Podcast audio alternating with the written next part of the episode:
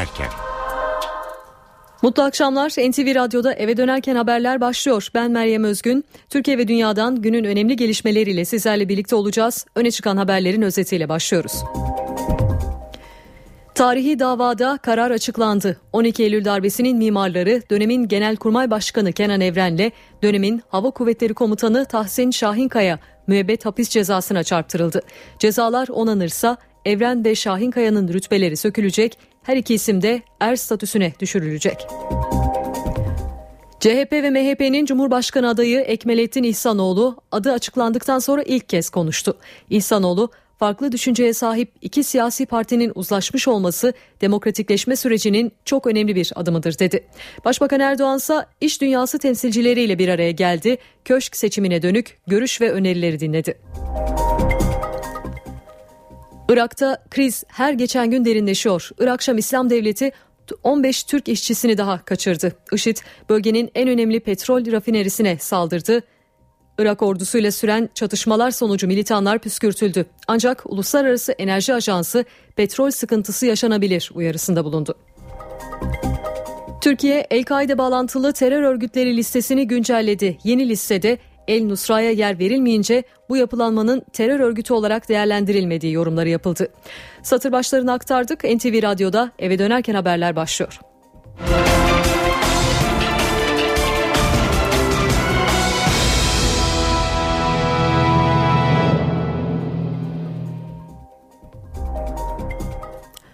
12 Eylül darbesi davasında karar açıklandı. Dönemin Genelkurmay Başkanı Kenan Evren'le dönemin Hava Kuvvetleri Komutanı Tahsin Şahinkaya müebbet hapis cezasına çarptırıldı. Böylece Türkiye tarihinde ilk kez bir darbe cezalandırılmış oldu. Yargıtay bu kararı onarsa Evren ve Şahinkaya'nın rütbeleri de sökülecek, er statüsüne düşürülecek. Ayrıntıları NTV muhabiri Özden Erkuş'tan alacağız. Özden seni dinliyoruz. Kenan Evren ve Tahsin Şahinkaya gerçekleştirdikleri darbeden tam 34 yıl sonra hüküm giydiler. 12 Eylül davasının iki sanığı dönemin Genelkurmay Başkanı Kenan Evren ile dönemin Hava Kuvvetleri Komutanı Tahsin Şahinkaya müebbet hapis cezasına çarptırıldılar. Karar duruşmasında savcı önce esas hakkındaki mütalasını verdi. Sanıklar Evren ve Şahinkaya'nın hem dönemin başbakanına verdikleri muhtırayla hem de yönetime el koymalarıyla anayasal düzeni ortadan kaldırdıklarını yasama ve yürütme etkisini silahlı güç kullanarak ele geçirdiklerini belirtti.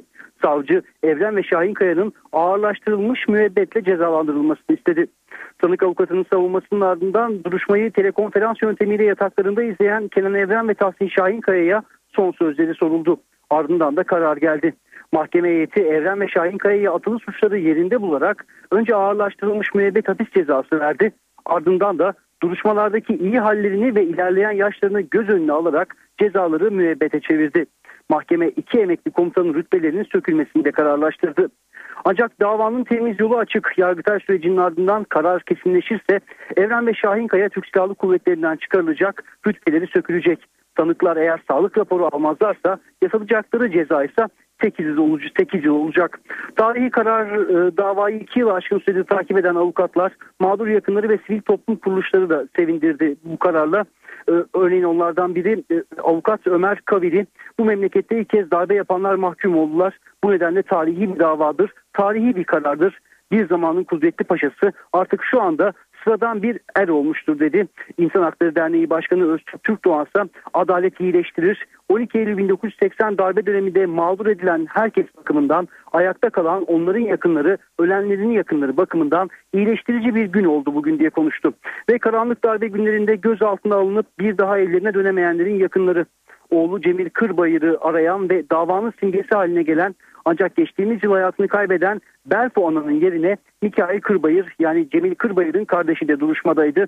O da şimdi annemi duyar gideyim ben kazandım ben de kazandım dediğini kulaklarımla duyar gibiyim ifadelerini kullandı. Önemli bir davaydı, tarihi bir karar alındı ve tekrar etmek gerekirse bu karar çerçevesinde 12 e, Eylül darbesini gerçekleştiren iki isim dönemin Genelkurmay Başkanı ve aynı zamanda Cumhurbaşkanı Kenan Evren'le dönemin Hava Kuvvetleri Komutanı Tahsin Şahinkaya müebbet hapise cezalandırıldılar. Evren ve Şahin Kaya'nın müebbet hapis cezasına çarptırılması siyasilerin gündeminde. AK Parti Grup Başkan Vekili Ahmet Aydın kararı tarihi olarak niteledi. Darbe yapmayı bundan sonra kimse göze alamayacaktır dedi.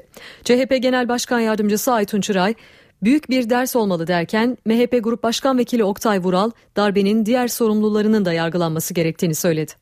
Bugün darbeyi yapanların ağırlaştırılmış müebbet hapisle cezalandırılması, rütbelerin sökülüyor olması, bunların artık o eski makamlarının gereğini yerine getirememesi son derece önemlidir. Son derece e, hukuk devleti açısından, e, demokrasi tarihimiz açısından çok çok önemlidir ve bundan sonraki süreçte de kesinlikle darbeye kalkışmayı dahi kimse göze alamayacaktır. Milletin aklıyla da alay etmesinler ama 12 Eylül'ü uygulayanlar e, o darbeyi e, yapanlar e, iki kişi değil 28 Şubat'ın arkasında olanlar nasıl Türkiye'yi bugün yönetiyorlarsa 12 Eylül zihniyetinin arkasında olanların da e, açıkçası sorgulanması gerektiği kanaatindeyim. Alınan karar toplum vicdanında bundan sonra siyaset yapacak olanlar için, darbeciliğe özelenler için ve demokrasi dışı hevesleri olanlar için e, ve başta e, bir süredir totaliter bir anlayışla Türkiye'yi yönetenler için büyük bir ders olmalıdır diye düşünüyorum. NTV Radyo Başbakan Erdoğan yaklaşan Cumhurbaşkanlığı seçimi öncesi nabız yokladı. Erdoğan iş dünyası temsilcileriyle bir araya geldi. Toplantı sonrası Türkiye Odalar ve Borsalar Birliği Başkanı Rifat Hisarcıklıoğlu'ndan kısa bir açıklama geldi. Hisarcıklıoğlu seçim sürecinin itidalli bir şekilde tamamlanmasını istiyoruz dedi. Sayın Başbakanımıza bütün kurumlarımız, bütün başkanlarımız görüşlerin, görüşlerini iletti. İlkeler üzerinde hareket edilmesinin uygun olacağını düşünüyoruz. Seçimler milli iradenin tezahür ettiği demokrasinin en önemli mekanizmalarından biridir. Bu seçim Cumhurbaşkanının ilk defa halk oyuyla seçilecek olmasından dolayı farklı bir önemde. İş dünyası olarak Cumhurbaşkanlığı seçim sürecinin itidalli bir şekilde tamamlanacağına inanıyoruz. Ve böylece seçim sonucunda ülkemizde huzurun sağlanmasını da arzu ediyoruz. Huzur bulalım ki iş dünyası olarak işimize odaklanalım.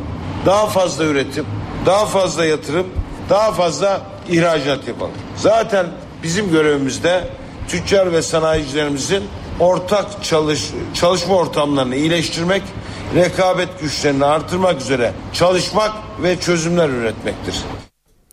CHP ile MHP'nin Cumhurbaşkanlığına çatı aday olarak isminde uzlaştığı Ekmelettin İhsanoğlu bu sabah evinden çıkarken gazetecilerin mikrofonlarıyla karşılaştı. Çatı aday ilan edildikten sonra ilk kez konuşan İhsanoğlu, Türkiye'de farklı düşünceye sahip iki siyasi partinin uzlaşmış olması demokratikleşme sürecinin çok önemli bir adımıdır dedi. Ekmelettin İhsanoğlu ilk röportajını da Cumhuriyet Gazetesi'ne verdi. Atatürk ve laikliğe ilişkin düşüncelerini anlattı. En önemli şey büyük uzlaşmanın gerçekleşmiş olmasıdır. Yani Türkiye'de eski iki çok köklü siyasi partinin farklı düşünceye sahip iki siyasi partinin uzlaşmış olması Türkiye'de demokratikleşme sürecinde çok önemli ileri bir adımdır. CHP ve MHP'nin Cumhurbaşkanı adayı Ekmelettin İhsanoğlu adaylığı açıklandıktan sonra ilk kez konuştu. İhsanoğlu CHP ve MHP'ye teşekkür etti ve kararın toplumsal uzlaşı sonucu alınmasına dikkat çekti. Cumhurbaşkanlığı makamına aday gösterecek insanın profili ile ilgili hangi vasıflarda olması gerektiği ve neler yapması gerektiği hususundaki uzlaşma ve bu iki partinin sağladığı uzlaşmanın arkasındaki daha geniş mütabakat çok önemlidir. Şahsımla ilgili tarafı bence ikinci e, derecede önemlidir. Çatı adayı İhsanoğlu toplumun kendisini yeterince tanımadığını söyledi. Bu durum üzerinde çalıştıklarını açıkladı. Benim hakkımda belki bazıların tam fikir sahibi değildir. Bunun zamanı gelince ben bu konuları aydınlatacağım. Şimdi biz bir çalışma içerisindeyiz. Ee, sizlerle daha sık buluşacağız. Ekmelettin İhsanoğlu Cumhuriyet gazetesine de konuştu.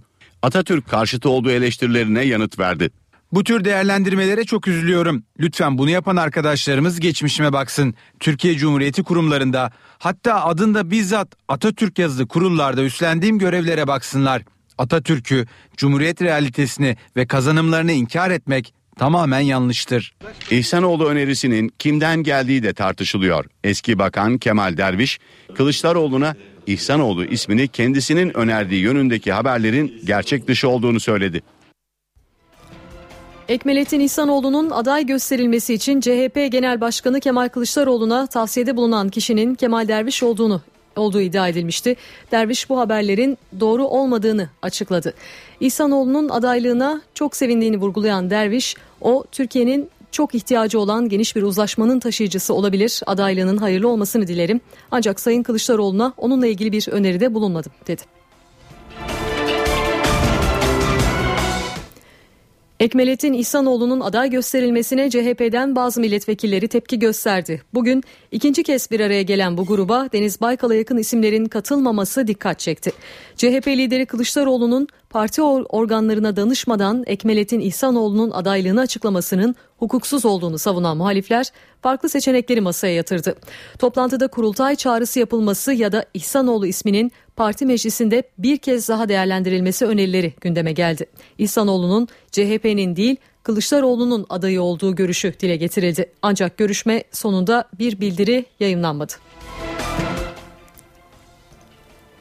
İktidar Partisi ve HDP'nin Cumhurbaşkanı adayı da henüz açıklanmadı. HDP'nin CHP'li Rıza Türmen'e teklif götürdüğü iddia edildi. Ancak HDP Grup Başkan Vekili Pervin Buldan resmi teklif yok dedi. Resmi olarak e, Sayın Türmen'e e, aday teklifimiz yok. E, ama e, genel olarak tabanda eğilim olarak çıkan isimlerden bir tanesi Rıza Türmen. E, bizim de çok yakıştırdığımız, kendisini sevdiğimiz, saydığımız bir arkadaşımız. Ama resmi olarak HDP'den e, Sayın Rıza Türmen'e bir adaylık teklifi gitmedi. Ee, sanırım vekiller arasında e, konuşulan e, ve kendisiyle bu konu istişare edilen bir şey. Dolayısıyla dün de basına bu şekilde yansımış. Konuyla ilgili Rıza Türmen'den de açıklama geldi. Türmen, düşünülen isimlerden biri olmaktan onur duydum ama yoluma CHP'de devam edeceğim dedi. Şimdi kısa bir ara veriyoruz ardından devam edeceğiz. Eve dönerken devam ediyor. Eve dönerken haberler kaldığı yerden devam ediyor. Dışişleri Bakanlığı Irak için yaptığı güvenlik uyarısını genişletti. Güneydeki 8 il daha tehlikeli bölge ilan edildi. Türk vatandaşlarının bu noktalara seyahat etmemeleri istendi. Ayrıntıları NTV muhabiri Deniz Kilisioğlu aktarıyor. Deniz... 7 vilayet vardı. Musul, Kerkük, Selahattin, Ambar, Diyala, Bağdat ve Basra. Buna 8 vilayet daha eklendi bu listeye. Bağdat'ın güneyindeki iller, vilayetler Babiş, Necef, Kerbela, Vasit, Meysan, Kadisiye, Musenna ve Dikar Dışişleri Bakanlığı uyarısını yazılı açıklamayla yaptı. Bu vilayetlerde bulunan vatandaşlar can güvenlikleri bakımından tedbirli davranmalı. Mümkün olan en kısa sürede bu bölgeden ayrılma, ayrılmalı ve söz konusu bölgelere seyahat edil, etmekten kaçınmalı uyarısı yaptı. Bu arada e, bir e, telaferle ilgili olarak e, göç etmek zorunda kalan yüz binlerce sivil hatırlatıldı. Onunla ilgili de bir bilgi var. Son olarak Sincar bölgesine telaferden sığınan soydaşlarımıza ulaştırılmak üzere 20 bin kişilik gıda polisi 17 Haziran'da teslim edilmiştir denildi bakanlık açıklamasında. Türkiye El-Kaide bağlantılı örgütler listesini güncelledi. Listede El Nusra'nın yer almaması Ankara'nın bu örgütü artık terör örgütü olarak görmediği yorumuna neden oldu. Ancak dışişleri yetkilileri El Nusra'nın terör örgütü olarak görüldüğünü, yapılan düzenlemenin El-Kaide ile bağlantılı örgütler listesine yönelik bir güncelleme olduğunu belirtti. Resmi gazetede yer alan kararda da El-Kaide ile bağlantılı tüzel kişi, kuruluşlar veya organizasyonlar ifadesine yer verildi. Cumhurbaşkanı Abdullah Gül bugün Kırklareli'ndeydi. Bu ziyaretiyle Türkiye'de 81 ilin tamamına resmi ziyarette bulunmuş olan ilk Cumhurbaşkanı olan Gül'ün gündeminde Irak'taki olaylar vardı. Irak'taki gelişmelerden bahsederken önce şüphesiz ki Musul'daki e, başkonsolosluk görevlilerimizi sağ salim Türkiye'ye getirmek için e, devlet görevlileri herkes gece gündüz tayakkuz halde ve e, her türlü çalışma yapılıyor.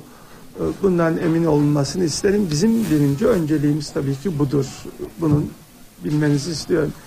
Tabii ki diğer çok önemli bir öncelik de şu anda iki ateş arasında kalan oradaki Türkmen kardeşlerimizin durumudur.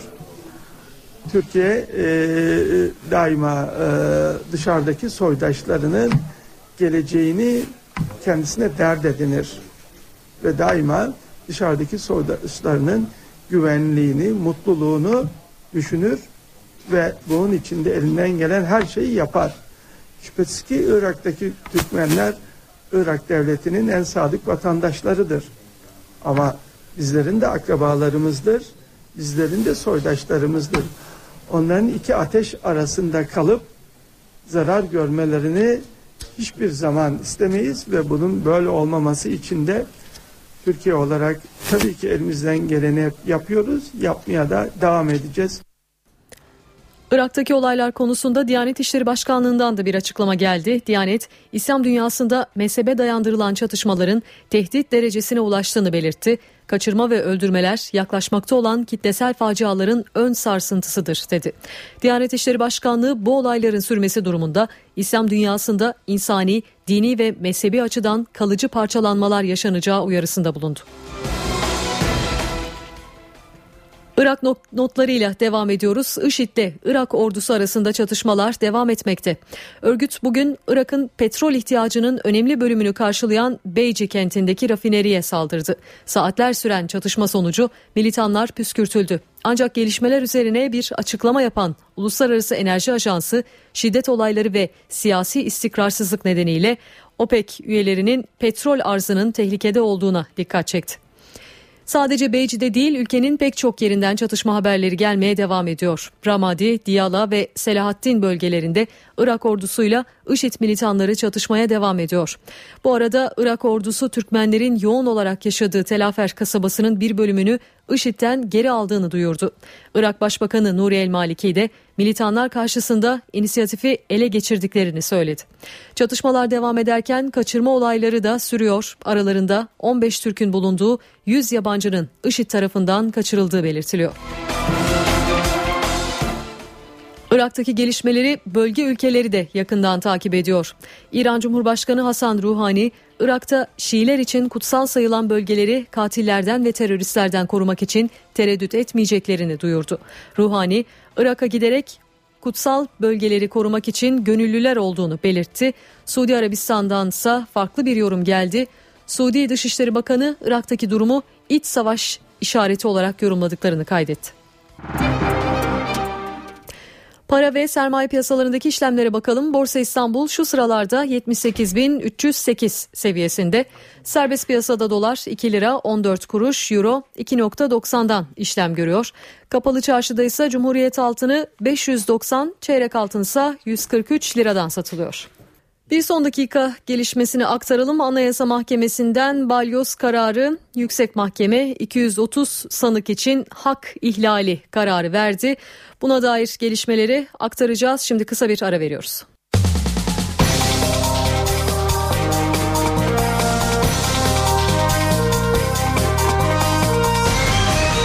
Eve dönerken Mutlu akşamlar saat 18 NTV Radyo'da eve dönerken haberler devam ediyor. Günün öne çıkan haberlerinden satır başlarını hatırlatalım.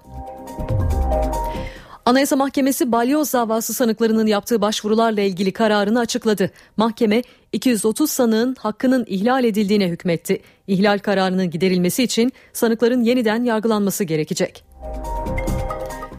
12 Eylül askeri darbe davasında karar açıklandı. Darbenin mimarları dönemin Genelkurmay Başkanı Kenan Evren'le dönemin Hava Kuvvetleri Komutanı Tahsin Şahinkaya müebbet hapis cezasına çarptırıldı. Cezalar onanırsa Evren ve Şahinkaya'nın rütbeleri sökülecek, iki isim er statüsüne düşürülecek. Dışişleri Bakanlığı Irak için yaptığı güvenlik uyarısını genişletti. Güneydeki 8 il daha tehlikeli bölge ilan edildi. Öne çıkan haberlerden satır başları böyle. Şimdi ayrıntılar.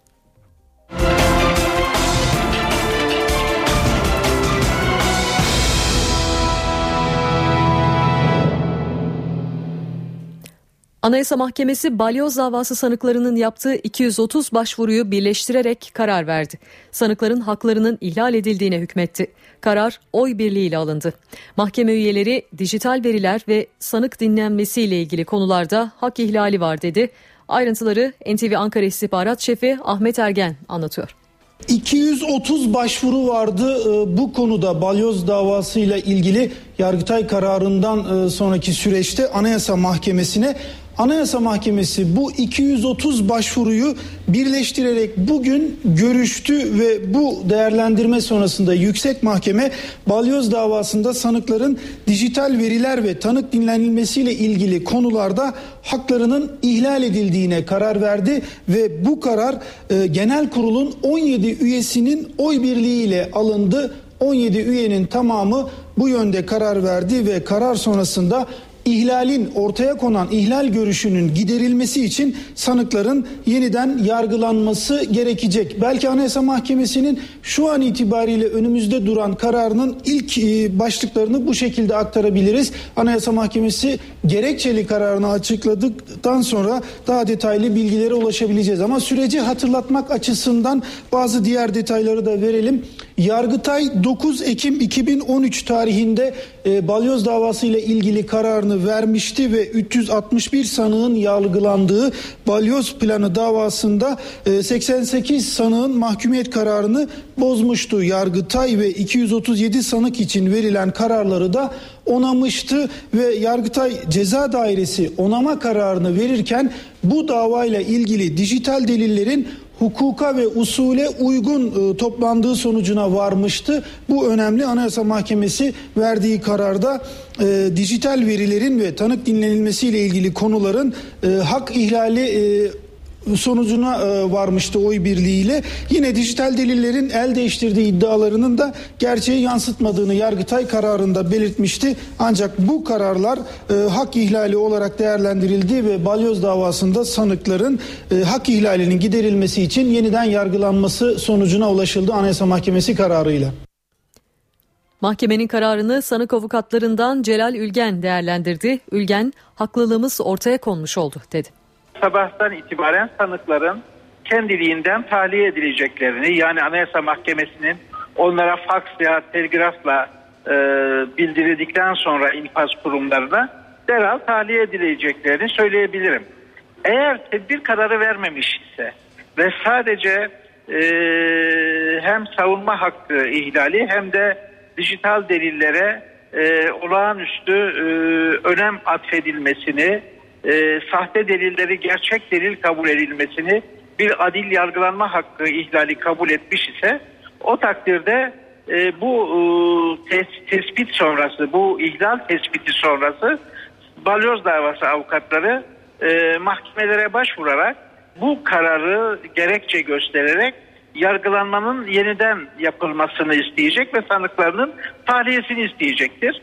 Bu mahkemeleri bağlayıcı bir karardır mutlaka yargılanmanın yenilemesi yolunda bir adım atılacaktır. Ve mutlaka sanıklar ya da hükümlüler, balyoz davası hükümleri serbest kalacak. Davanın seyri çok değişecektir. Çünkü bu kez bu davanın soruşturması kapsamında bu üretilmiş delilleri servis edenler, bu üretilmiş delilleri görmesi gerekirken görmeyen mahkemeler, mahkeme üyeleri, yargıçlar, savcılar, bu üretilmiş delilleri temiz mahkemesi sırasında görmek istemeyen yargıçların da bir sorumluluğu ortaya çıkacak ve onların sorumluluğuna da gidecektir.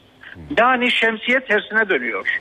Rüzgar esti ve şemsiye tersine dönüyor. Şimdi bu e, rüzgar tersine dönen şemsiye sonrasında birçok yargıcı, birçok savcıyı, birçok üst mahkeme, yüksek mahkeme üyesi ve başkanını artık töhmet altında bırakacak ve onların da yargılanmasının yolunu açacaktır. Evet Anayasa Mahkemesi bütün savunma avukatlarının başvurduğu iki temel konuyu savunma hakkı ve dijital delillerin sahteliğinin görmezden gelinmesi konusunu tam bir mutabakatla oy birliğiyle ihlal olarak tespit etmiştir. Acı olan budur. Peki yeniden yargılamada eldeki mevcut deliller mi dikkate alınacak? Soruyu ceza hukukçusu Profesör Erşan Ersan Şen'e yönelttik. Birinci olan hususatta infaz durdurma ile ilgili ceza muhakemesi kanunu 312. maddesini tatbik edeceksiniz. En elzem olan, acil olan odur. İkincisi hak ihlali tespitleri diyelim ki iki noktada veya üç noktada. Diyelim ki dijital verilerin sahteliğinin dikkate alınmaması. İkincisi de dinlenmesi gereken tanıkların eski Genelkurmay Başkanlığı'nın kuvvet komutanının dinlenmemesi. bunların gereğini yerine getirecek. Bu sırada gördüğü aykırılıklar varsa, eksikler varsa bunları da yerel mahkeme reysen yani kendiliğinden dikkate alıp doğru adalete uygun yeniden yargılamaya yaraşır şekilde sonuçlanmasını sağlayacak. Siz tabii biz burada kimse mahkemeyi şu veya bu şekilde karar vermekle yükümlü tutmak durumunda değiliz. Mahkemenin ancak yükümlülüğü Anayasa Mahkemesi'nin hak ihlali tespiti yaptığı noktalarda direnç gösteremez. O hak ihlallerini ortadan kaldıracak. Örneğin eğer diyorum tabii ki burada basına yansıyanlardan dijital verileri dikkate alamazsınız. Örneğin 5 numaralı CD diyorlar. Bunu dikkate almayacaklar. Tanıkları dinleyeceksin dürüst yargılanma hakkı gereği, savunma hakkının korunması gereği o tanıkları dinleyeceksin. Ha onun dışında mahkeme diyelim ki suça konu bir eylem görmedi. Veyahut da efendim suçta ve cezada kanunluk prensibinin ihlal edildiğini gördü. Suçun unsurlarının oluşmadığını gördü. O noktada da yerel mahkeme serbesttir. Yeniden yargılanmasına başladığı bir noktada tüm delilleri dikkate almak suretiyle yine savunmaları almak suretiyle yerine getirebilecek. Ha, dosya üzerinden karar verebilir mi?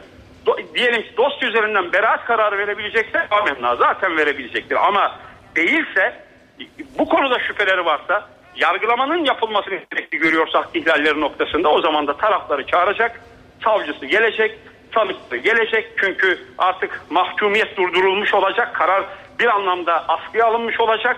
Yargılamaya yeniden başlayacaksınız. Hatta delil toplayabilir. Bakın onu söyleyeyim size. Genel mahkemenin istisnai olarak sadece yeniden yargılama usulünde delil toplama yetkisi vardır.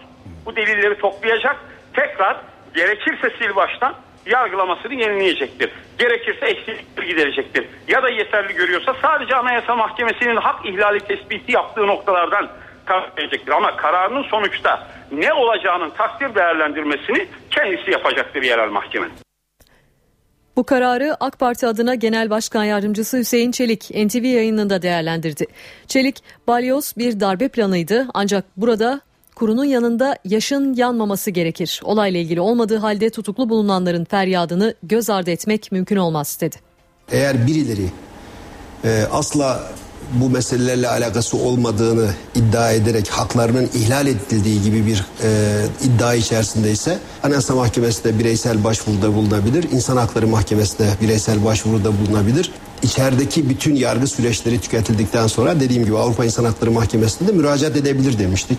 Tabii Anayasa Mahkemesi'nin gerekçeli kararını henüz görmüş değiliz. O kararları gördükten sonra bir değerlendirmenin daha doğru olacağını düşünüyorum. Dediğim gibi balyoz davasında ben orada değildim. O gün Türkiye'de bile değildim. Ben ona hiç katılmadım. Benim uzaktan yakından bununla ilgim yok diyen, bana da cezaevinden mektup yazan şu anda tutuklu bulunan e, birçok subay vardı.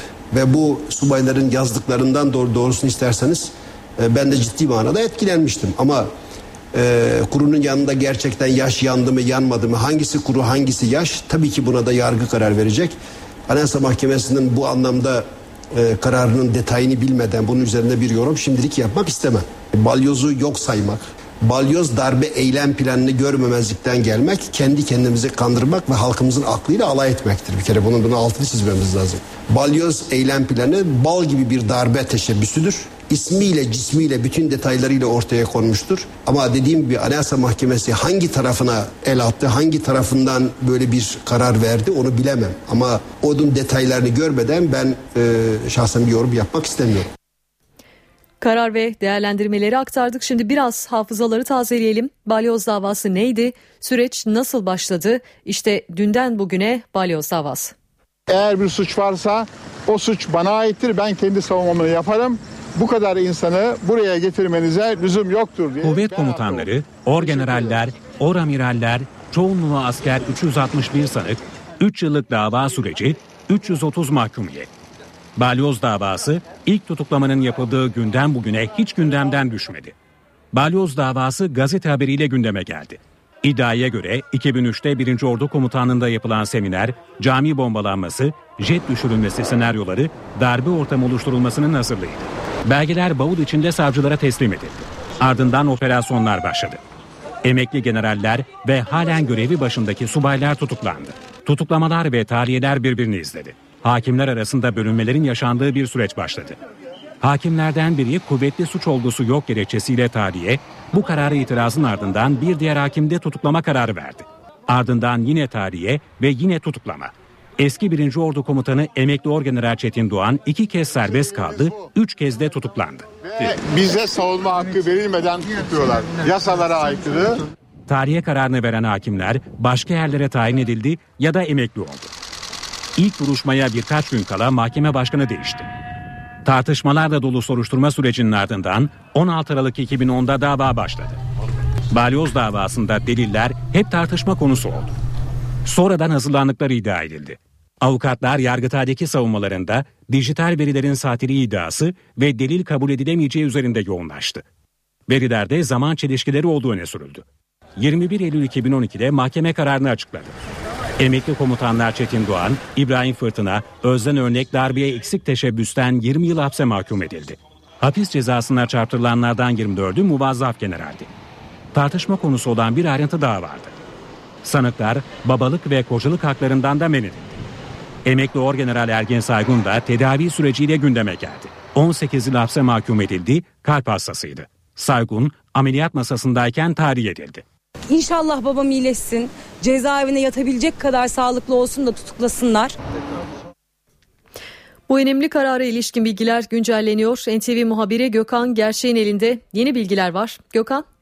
Balyoz davasının en başından beri söz konusu iddia hükümete karşı darbe iddiasıydı. Aytaç Yalman o dönemin kara kuvvetleri komutanıydı ve darbe hareketinden bilgisi olduğunu iddia etmişti. Buna rağmen tanık avukatlarının tüm taleplerine rağmen Aytaç Yalman'ın tanık olarak dinlenmesi mahkeme tarafından reddedilmişti. Yine Hilmi Özkök eski Genelkurmay Başkanı Hilmi Özkök de e, tanık yapılmak istenen isimler arasındaydı. O döneme ilişkin darbeye ilişkin e, çok şey bildiğini ifade etmişti basın yayın organlarında ama buna rağmen sanık avukatlarının tüm taleplerine rağmen yerel mahkeme tarafından ne Aytaç Yalman'ın ne de eski Genelkurmay Başkanı Necdet Özel'in dinlenmesi mahkeme tarafından kabul görmemişti. Yerel mahkeme sefatından sonra Yargıtay aşamasında da bu iki önemli ismin dinlenilmesi esası etkisi olmayacağı gerekçesiyle Yargıtay 9. Ceza Dairesi tarafından reddedilmişti. Ancak Anayasa Mahkemesi tam tersini düşünüyor. Bu iki önemli ismin dinlenilmemiş olması savunma hakkının ihlalidir. E, tespitinde bulundu Anayasa Mahkemesi Aytaç Yaman ve İlmi Özkök'ün dinlenilmesi gerekirdi. O iki ismin e, savunma avukatlarının taleplerine rağmen dinlenilmemiş olması savunma hakkının ihlali anlamına gelir yorumunda bulundu. Hak ihlal tespiti yaptı. İkinci gerekçe bilirkişi raporları en başından beri balyoz davasında en fazla tartışılan konu dijital verilerdi. Mekan, zaman, kişi, isim çelişkileri yargıtay aşamasında sanık avukatları tarafından dile getirilmişti.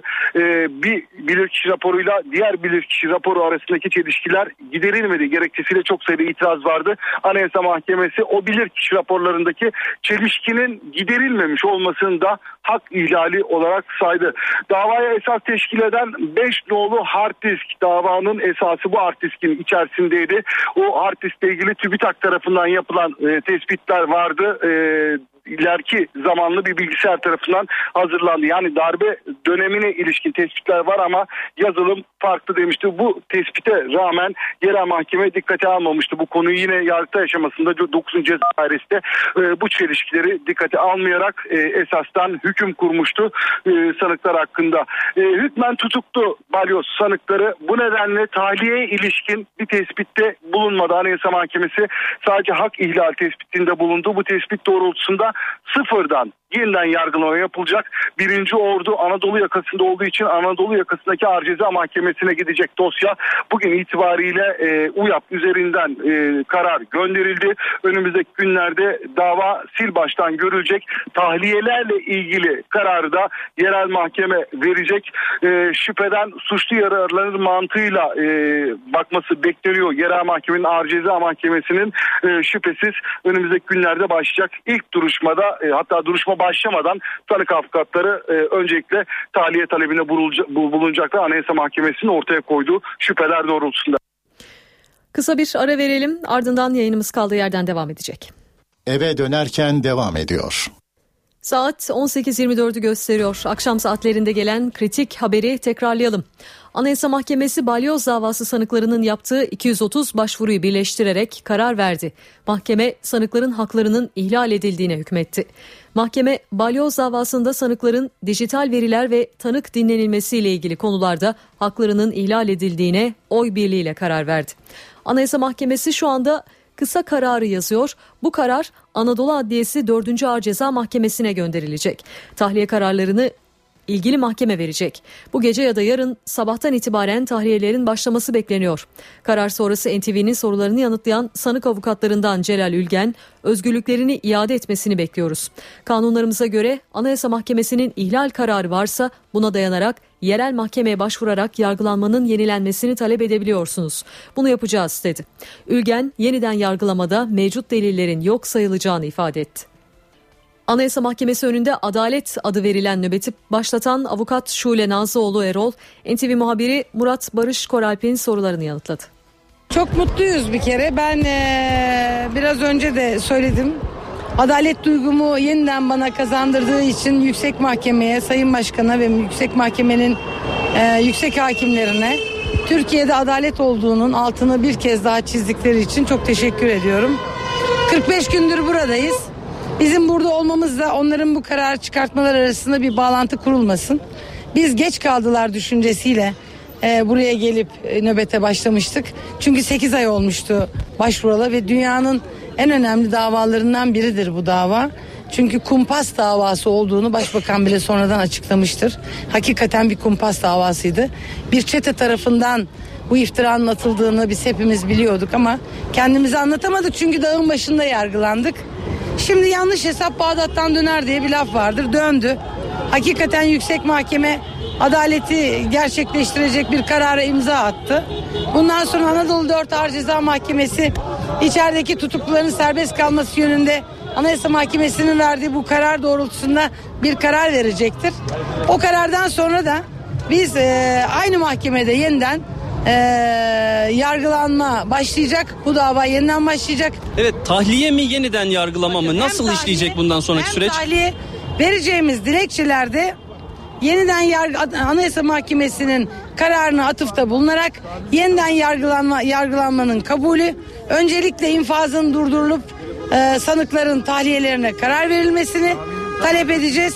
Bunu isteyeceğiz ve umuyorum Anadolu 4 Ağır Ceza Mahkemesi de bu kararı verecek. Yasada bunu diyor, bunu söylüyor zaten. Şimdi günün önemli diğer başlıklarına bakalım. Başbakan Erdoğan Cumhurbaşkanlığı seçimi öncesi nabız yokluyor. Erdoğan iş dünyası temsilcileriyle görüştü. Notları NTV muhabiri Murat Barış Koralp aktaracak. Murat. Milletvekilleri, il ve belediye başkanları, büyük kurultay delegeleri Başbakan Erdoğan AK Parti'nin köşk adayını belirlemek için daha önce parti teşkilatı içerisinde bu görüşmeleri yapmıştı. Bugün itibariyle parti dışında da köşk adayını belirlemek için turlara çıktığını söyleyebiliriz. Başbakan Recep Tayyip Erdoğan'ın 10 sivil toplum kuruluşunu, iş dünyasını temsil eden 10 sivil toplum kuruluşunu bir araya getirdi Türkiye Odalar ve Borsalar Birliği ve Başbakan Erdoğan buradaki görüşmesinde yaklaşık 2 saat kaldı.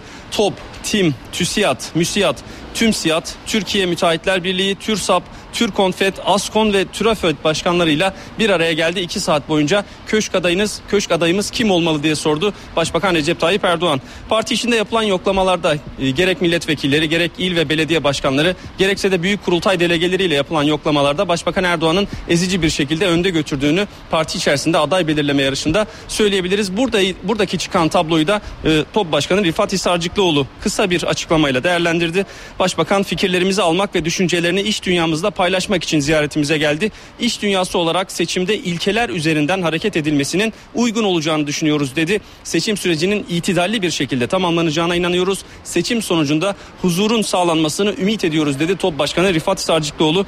Başbakan pazar günü ise içinde Hak İş, TESK, Memursen gibi sivil toplum kuruluşlarının olduğu Milli İrade Platformu'yla İstanbul'da bir araya gelecek. Bunun ardından da köşk turları kapsamında mecliste grubu olmayan bazı partileri de Başbakanın önümüzdeki günlerde ziyaret etmesi bekleniyor. CHP ile MHP'nin Cumhurbaşkanlığına çatı aday olarak isminde uzlaştığı Ekmelettin İhsanoğlu bu sabah evinden çıkarken gazetecilerin mikrofonlarıyla karşılaştı. Çatı aday ilan edildikten sonra ilk kez konuşan İhsanoğlu, Türkiye'de farklı düşünceye sahip iki siyasi partinin uzlaşmış olması demokratikleşme sürecinin çok önemli bir adımıdır dedi. Ekmelettin İhsanoğlu ilk röportajını da Cumhuriyet Gazetesi'ne verdi. Atatürk ve laikliğe ilişkin düşüncelerini anlattı. En önemli şey büyük uzlaşmanın gerçekleşmiş olmasıdır. Yani Türkiye'de eski iki çok köklü siyasi partinin farklı düşünceye sahip iki siyasi partinin uzlaşmış olması Türkiye'de demokratikleşme sürecinde çok önemli ileri bir adımdır. CHP ve MHP'nin Cumhurbaşkanı adayı Ekmelettin İhsanoğlu adaylığı açıklandıktan sonra ilk kez konuştu. İhsanoğlu CHP ve MHP'ye teşekkür etti ve kararın toplumsal uzlaşı sonucu alınmasına dikkat çekti. Cumhurbaşkanlığı makamına aday gösterecek insanın profili ile ilgili hangi vasıflarda olması gerektiği ve neler yapması gerektiği hususundaki uzlaşma ve bu iki partinin sağladığı uzlaşmanın arkasındaki daha geniş mütabakat çok önemlidir. Şahsımla ilgili tarafı bence ikinci e, derecede önemlidir. Çatı adayı İhsanoğlu toplumun kendisini yeterince tanımadığını söyledi. Bu durum üzerinde çalıştıklarını açıkladı. Benim hakkımda belki bazıların tam fikir sahibi değildir. Bunun zamanı gelince ben bu konuları aydınlatacağım. Şimdi biz bir çalışma içerisindeyiz. Ee, sizlerle daha sık buluşacağız. Ekmelettin İhsanoğlu Cumhuriyet gazetesine de konuştu. Atatürk karşıtı olduğu eleştirilerine yanıt verdi. Bu tür değerlendirmelere çok üzülüyorum. Lütfen bunu yapan arkadaşlarımız geçmişime baksın. Türkiye Cumhuriyeti kurumlarında hatta adında bizzat Atatürk yazılı kurullarda üstlendiğim görevlere baksınlar. Atatürk'ü, Cumhuriyet realitesini ve kazanımlarını inkar etmek tamamen yanlıştır.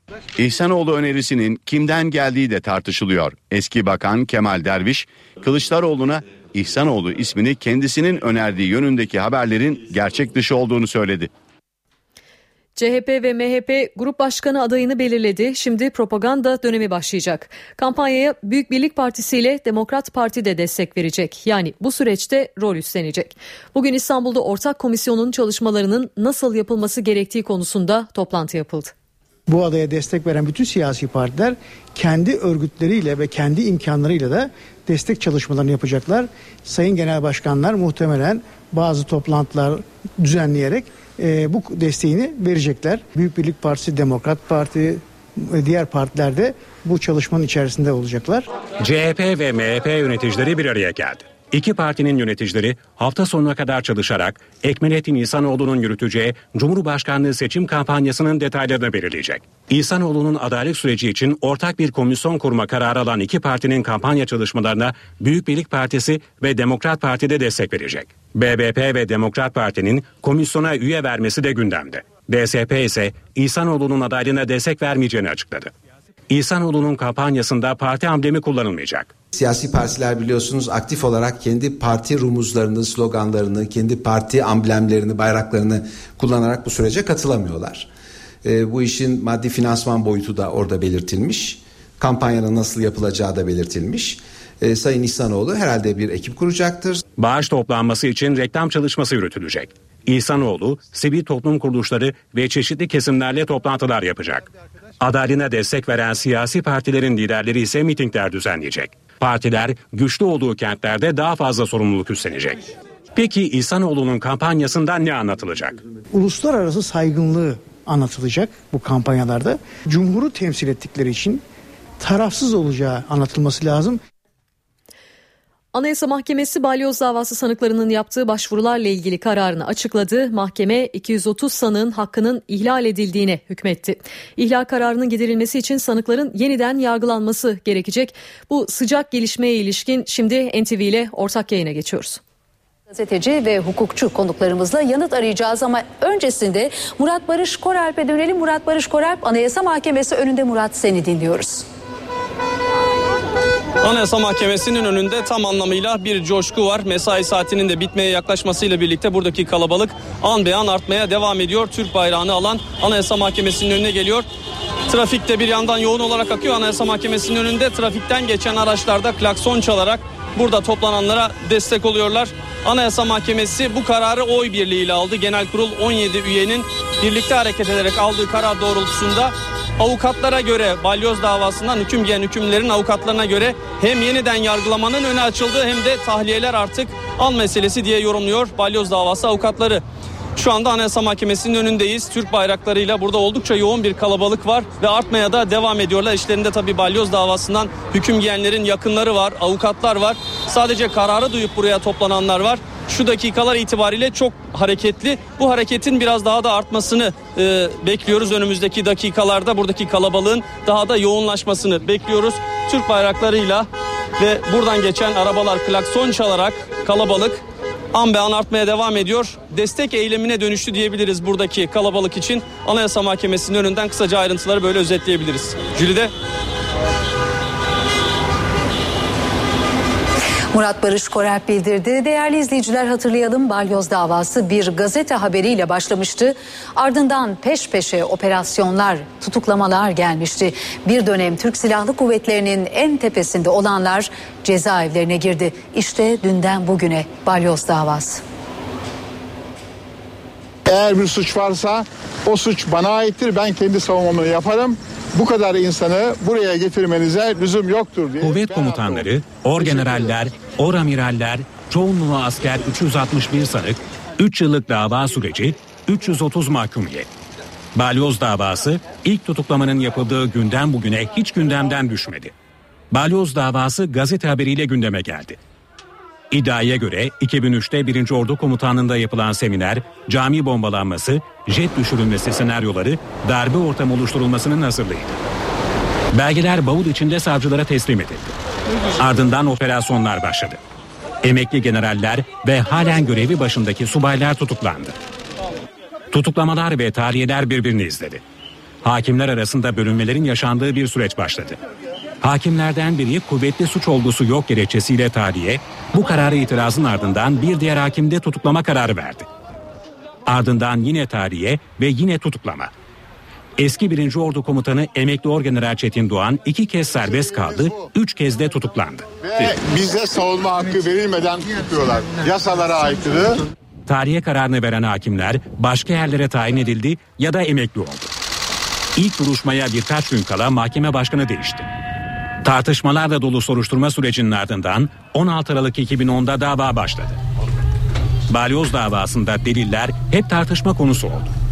Sonradan hazırlandıkları iddia edildi. Avukatlar Yargıtay'daki savunmalarında dijital verilerin satiri iddiası ve delil kabul edilemeyeceği üzerinde yoğunlaştı. Verilerde zaman çelişkileri olduğu öne sürüldü. 21 Eylül 2012'de mahkeme kararını açıkladı. Emekli komutanlar Çetin Doğan, İbrahim Fırtına, Özden Örnek darbeye eksik teşebbüsten 20 yıl hapse mahkum edildi. Hapis cezasına çarptırılanlardan 24'ü muvazzaf generaldi. Tartışma konusu olan bir ayrıntı daha vardı. Sanıklar babalık ve kocalık haklarından da men edildi.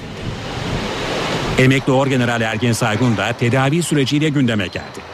18 yıl hapse mahkum edildi, kalp hastasıydı. Saygun ameliyat masasındayken tahliye edildi. İnşallah babam iyileşsin. Cezaevine yatabilecek kadar sağlıklı olsun da tutuklasınlar.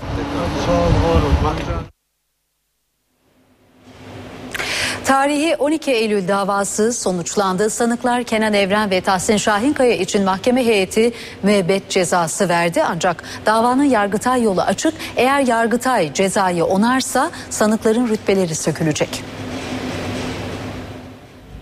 Kaybolan devlet otoritesini yeniden tesis etmek için yönetime el koymak zorunda kalmıştır. Kenan Evren bu duyurudan 34 yıl sonra önderi olduğu darbe nedeniyle hüküm giydi. 12 Eylül davasının iki sanığı dönemin Genelkurmay Başkanı Kenan Evren'le dönemin Hava Kuvvetleri Komutanı Tahsin Şahinkaya müebbet hapis cezasına çarptırıldı. Karar duruşmasında savcı esas hakkındaki mütalasını verdi. Sanıklar Evren ve Şahinkaya'nın hem dönemin başbakanına verdikleri muhtırayla hem de yönetime el koymalarıyla anayasal düzeni ortadan kaldırdıklarını, yasama ve yürütme yetkisini silahlı güç kullanarak ele geçirdiklerini belirtti. Duruşmayı telekonferans yöntemiyle yataklarında izleyen Kenan Evren ve Tahsin Şahinkaya'ya son sözleri soruldu. Ardından da karar geldi. Mahkeme heyeti Evren ve Şahinkaya'ya atılı suçları yerinde bularak önce ağırlaştırılmış müebbet hapis cezası verdi. Duruşmadaki iyi hallerini ve ilerleyen yaşlarına göz önüne alarak cezaları müebbete çevirdi. Mahkeme iki emekli komutanın rütbelerinin sökülmesini de kararlaştırdı. Ancak davanın temiz yolu açık. Yargıtay sürecinin ardından karar kesinleşirse Evren ve Şahinkaya Türk Silahlı Kuvvetleri'nden çıkarılacak, rütbeleri sökülecek. Rapor alamazlarsa yatacakları ceza ise 8 yıl olacak. Tarihi karar davayı 2 yılı aşkın süredir takip eden avukatlar, mağdur yakınları ve sivil toplum kuruluşlarını da sevindirdi. Bu memlekette darbe yapanlar ilk kez mahkum olmuşlardır. Bu nedenle tarihi bir davadır, tarihi bir karardır. Bir zamanın kudretli paşası şu anda artık rütbesiz er durumuna gelmiştir. ve karanlık darbe günlerinde gözaltına alınıp bir daha evlerine dönemeyenlerin yakınları. Oğlu Cemil Kırbayır'ı arayan ve davanın simgesi haline gelen ancak geçtiğimiz yıl hayatını kaybeden Berfona'nın yerine Mikail Kırbayır duruşmadaydı. Ben kazandım. Dediğini kulaklarım duyar gibidir. Ben kazandım diyordu. Ben kazandım. CHP ile MHP'nin ortak Cumhurbaşkanı adayı Ekmelettin İhsanoğlu adı açıklandıktan sonra ilk kez konuştu. İhsanoğlu Türkiye'de farklı düşünceye sahip iki köklü siyasi partinin uzlaşmış olması demokratikleşme sürecinin çok önemli bir adımı dedi. İhsanoğlu Atatürk ve laiklikle ilgili düşüncelerini de anlattı. En önemli şey büyük uzlaşmanın gerçekleşmiş olmasıdır. Yani Türkiye'de eski iki çok köklü siyasi partinin farklı düşünceye sahip iki siyasi partinin uzlaşmış olması Türkiye'de demokratikleşme sürecinde çok önemli ileri bir adımdır.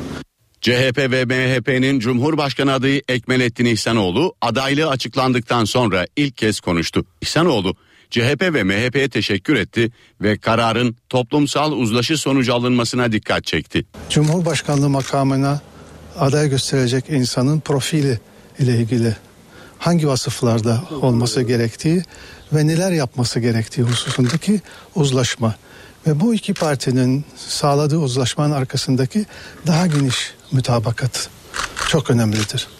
Şahsımla ilgili tarafa e, bence ikinci e, derecede önemlidir. Çatı adayı İhsanoğlu toplumun kendisini yeterince tanımadığını söyledi. Bu durum üzerinde çalıştıklarını açıkladı. Benim hakkımda belki bazıların tam fikir sahibi değildir. Bunun zamanı gelince ben bu konuları aydınlatacağım. Şimdi biz bir çalışma içerisindeyiz. Ee, sizlerle daha sık buluşacağız. Ekmelettin İhsanoğlu Cumhuriyet gazetesine de konuştu. Atatürk karşıtı olduğu eleştirilerine yanıt verdi. Bu tür değerlendirmelere çok üzülüyorum. Lütfen bunu yapan arkadaşlarımız geçmişime baksın. Türkiye Cumhuriyeti kurumlarında hatta adında bizzat Atatürk yazılı kurullarda üstlendiğim görevlere baksınlar. Atatürk'ü, Cumhuriyet realitesini ve kazanımlarını inkar etmek tamamen yanlıştır. İhsanoğlu önerisinin kimden geldiği de tartışılıyor. Eski Bakan Kemal Derviş, Kılıçdaroğlu'na İhsanoğlu ismini kendisinin önerdiği yönündeki haberlerin gerçek dışı olduğunu söyledi. NTV Radyo'da gündemi okumaya devam edeceğiz. Şimdi eve dönerken haberlere kısa bir ara veriyoruz. Eve dönerken devam ediyor. OECD araştırmasına göre Türkiye gelir dağılımında adaletsizliğin olduğu ülkeler arasında bulunuyor. Bu alanda en başarılı ülkeler ise Danimarka, İsveç ve Norveç. Ülkeler ekonomik büyümeye odaklandıkça gelir eşitsizliği de büyüyor.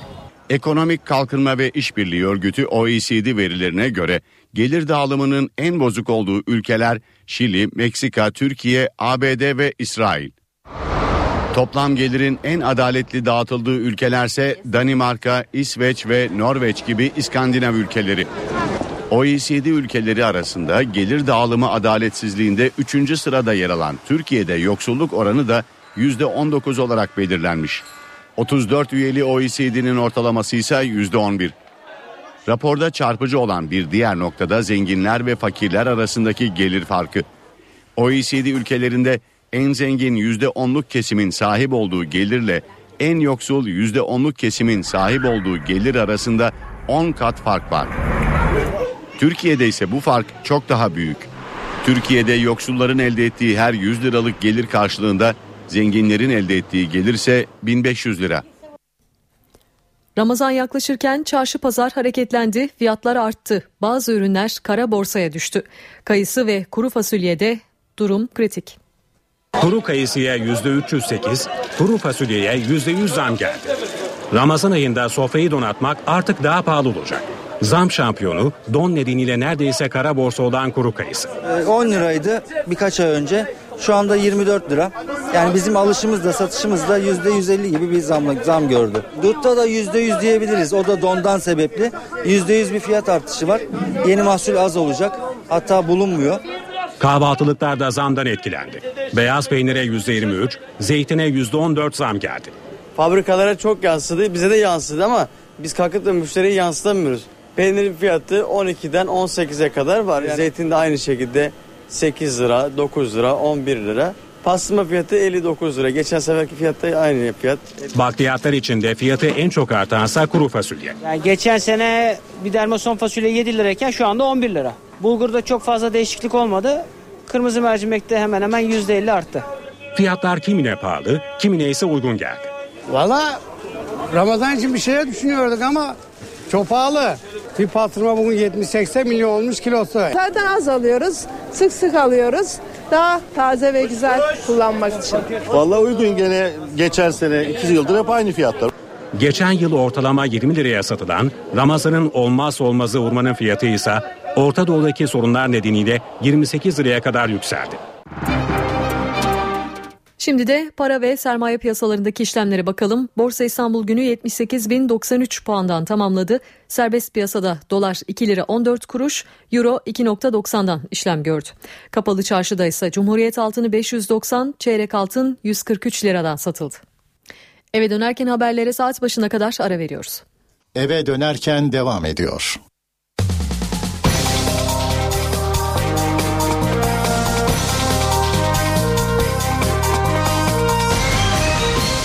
Dönerken.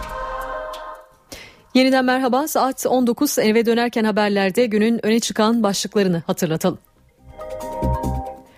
Anayasa Mahkemesi balyoz davası sanıklarının yaptığı başvurularla ilgili kararını açıkladı. Mahkeme 230 sanığın hakkının ihlal edildiğine hükmetti. İhlal kararının giderilmesi için sanıkların yeniden yargılanması gerekecek. 12 Eylül askeri darbe davasında karar açıklandı.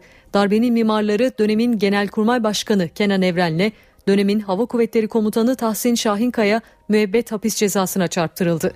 Cezalar onanırsa Evren ve Şahinkaya'nın rütbeleri sökülecek, iki isim er statüsüne düşürülecek.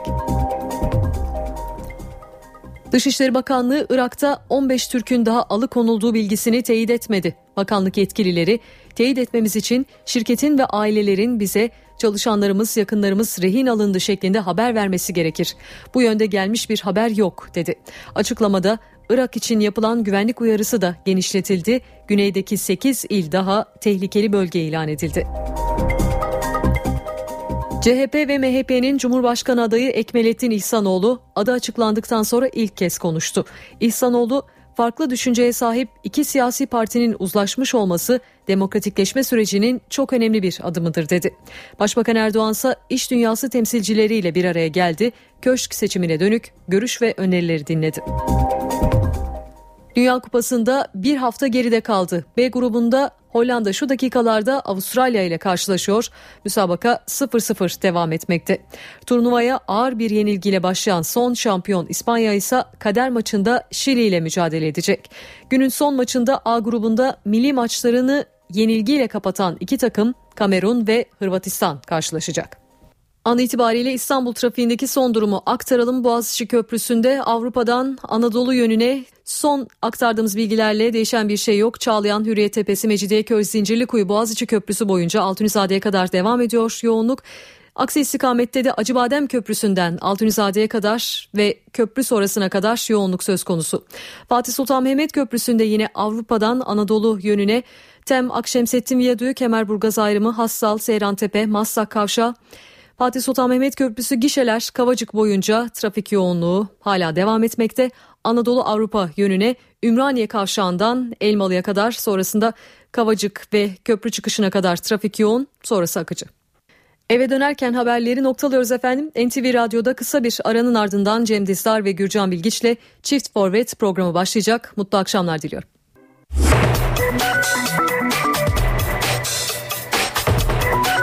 Burası NTV Radyo. Saat 20.